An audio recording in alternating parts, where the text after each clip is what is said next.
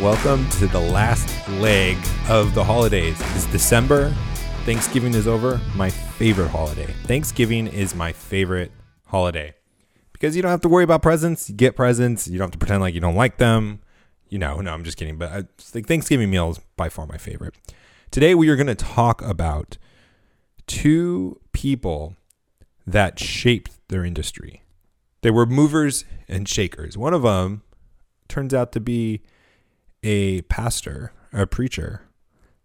And you probably wouldn't even guess who it is. If I told you, you wouldn't even probably guess that he was a pastor or preacher. And I don't know if that's a good thing or not. We're going to get into that in a second. Just helps us to look at these people's lives and figure out what we can learn from them and how we can take what they've done well, what they've done poorly, and how do we better ourselves and prepare ourselves for the similar occasions of when we have success, what success looks like, and all that good stuff. Welcome to HTBT. My name is Matt Williams. Appreciate you listening, sharing the show, tagging a friend. That is like the highest compliment you can give a podcaster is to share the show.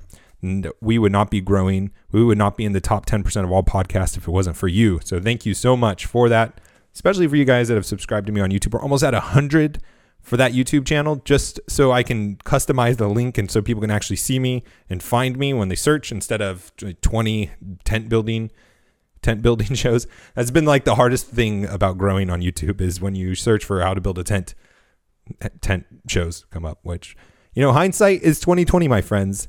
If I was to rename the show, I'd probably think about that a little bit longer.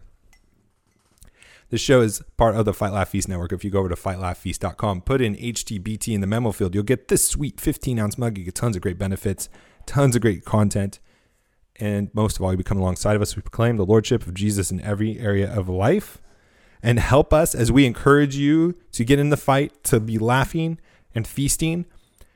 And one of you, Jerome Bushell, Bushnell, Bushnell, Jerome Bushnell, I need to have my phone with me too, sent me this kid's book, Pillow Fighting Pirates. I'm going to show it for those of you who are watching. If you're listening, I'm flipping through these pages or trying to to show you this great look at those pages. Beautiful pages. I showed it to my son before I recorded today and he absolutely loved it. He loved this. I don't know what you would call it. I'm not an artistic person, but this abstract illustrations, these abstract illustrations is great story. We need more Christians doing this kind of stuff. We need more Christians helping shape our young ones and giving materials to, you know, help re- keep and claim our children and not lose them. So if you want to support and you're looking for a book, maybe for Christmas, support Jerome. You can Google Pillow Fighting Pirates or you can go to www.lulu.com. His book is there. You can buy it paperback. Give him some support. Give it to a friend. Have a Christmas gift taken care of. All of those things can be knocked out with just buying this kid's book, or you can just Google it Pillow Fighting Pirates. It's a fantastic book. Great job, Jerome. And thank you for sending me a copy. I appreciate it. Okay, so now we're going to listen to two videos, and I want to show you these two clips. I was debating which one I wanted to show first. And one of them is a pastor, and one of them is preaching. And they're using the accomplishments one of them is a Lifetime Achievement Award. The other one was an Emmy for a Broadway musical that she was doing. And they both used their platforms for for what you know they used their platforms to get across a message. And one of them did it effectively and one of them didn't. And i want to compare and show you the two. So here's the first one. He got a lifetime achievement award a lifetime achievement for all that he has accomplished in his life. And this is what he said. Oh, it's a beautiful night in this neighborhood. So many people have helped me to come to this night. Some of you are here, some are far away, some are even in heaven. All of us have special ones who have loved us into being. Would you just take, along with me, 10 seconds to think of the people who have helped you become who you are? Those who have cared about you and wanted what was best for you in life. 10 seconds of silence. I'll watch the time. Whomever you've been thinking about, how pleased they must be to know the difference you feel they've made. You know, they're the kind of people television does well to offer our world. Special thanks to my family and friends and to my coworkers in public broadcasting, family communications, and this academy for encouraging me, allowing me all these years to be your neighbor. May God be with you. Thank you very much. He ends the clip, May God be with you, but he uses the time, a Lifetime Achievement Awards. That's Mr. Rogers from, um, what is it? Mr. Rogers, right? That's what it's called. That was Mr. Rogers. You know him. It's a beautiful day in the neighborhood, Mr. Rogers' neighborhood. He was a minister.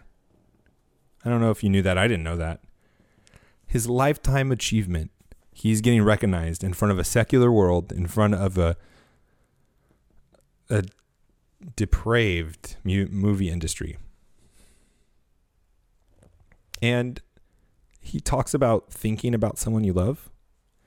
Hey, I was reading an article about it and how he talks about using, and the article talks about how he subtly, he doesn't like over the top preaches in his show that he was doing on PBS and subtly, Uh, you know, talking about Christian principles.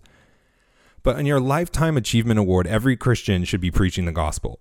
Your whole life is encapsulated by this recognition and you're not going to tell people to come to Jesus, you're not going to say anything about Jesus, you're going to say something to the effect of think about somebody that's, you know, been really special in your life. That's not something that saves people. I was so disappointed when I was reading that. That was from 1996. I was watching that. I was looking it up because Mr. Rogers has his movie that comes out that's played by Tom Hanks. Now, I want to show you another preacher just to contrast this man who I love this show. He was great, super nice guy. But if you're a Christian, specifically if you're a pastor, and your lifetime achievement recognition speech is let's take 10 seconds to think about people that have been loving to us or helped us. Come on. We need to do better than that as Christians. And let me just show you what a real preacher looks like. Uh, thank you so much to the Television Academy for this and to the incredible cast and crew who worked so hard to make this TV show, especially you, Sammy Rockwell. I know how hard you worked. Um, I see this as an acknowledgement of what is possible when a woman is trusted to discern her own needs, feels safe enough to voice them, and respected enough that they'll be heard. When I asked for more dance classes, I heard yes. More voice lessons, yes. A different wig, a pair of fake teeth not made out of rubber, yes. and all of these things, they require effort and they cost more money.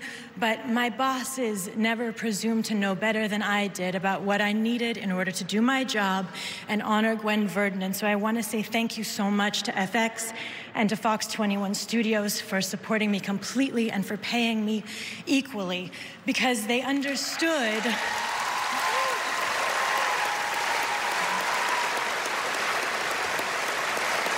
Because they understood that when you put value into a person, it empowers that person to get in touch with their own inherent value. And then where do they put that value? They put it into their work.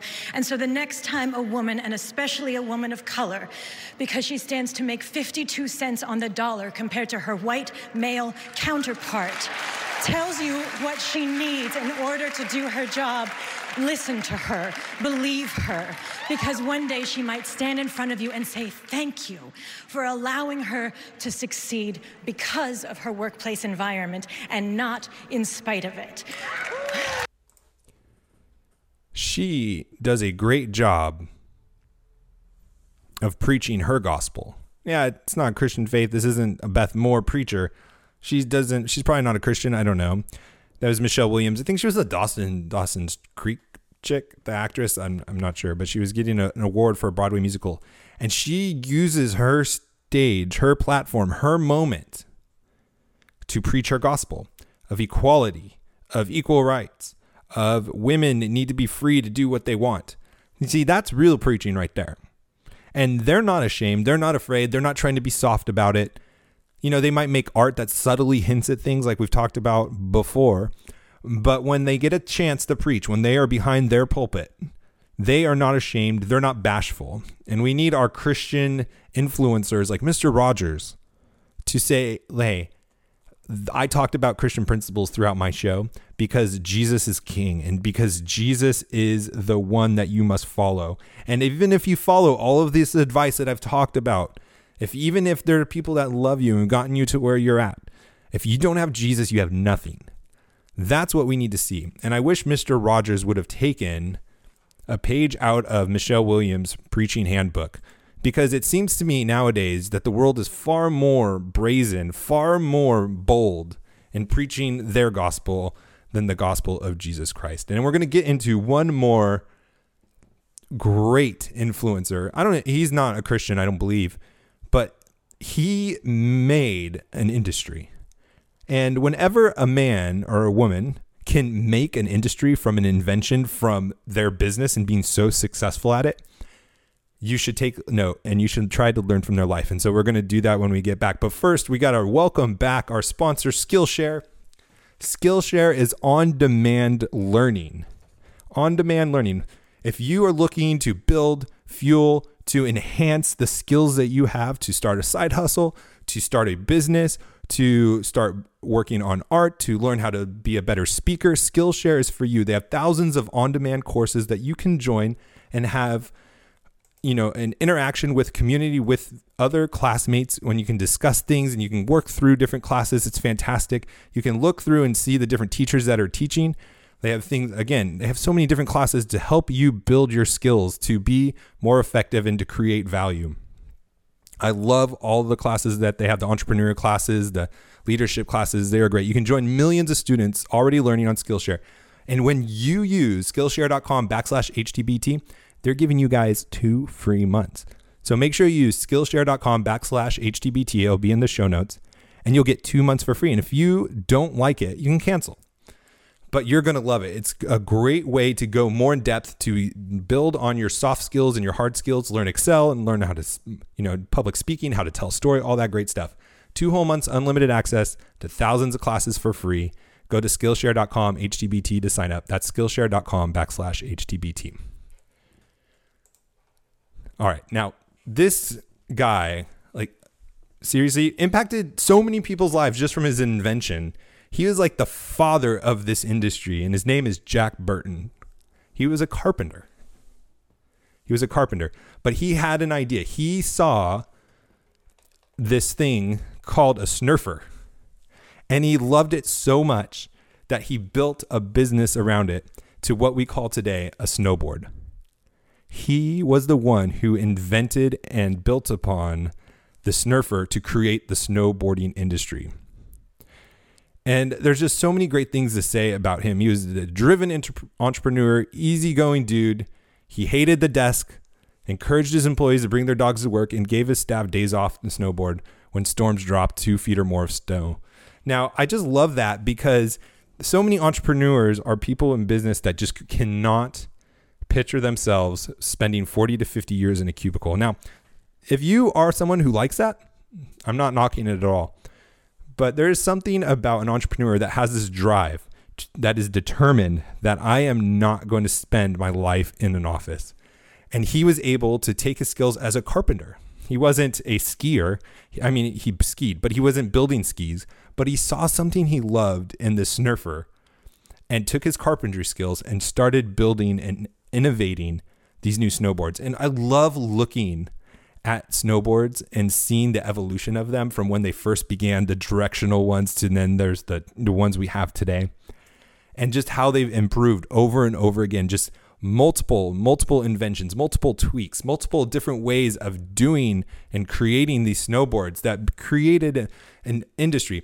He, like, snowboarding was not accepted. It was like the rebel industry. It was the rebel thing to do. All the skiers were like all posh and like, oh my goodness, I can't share a lift with these guys.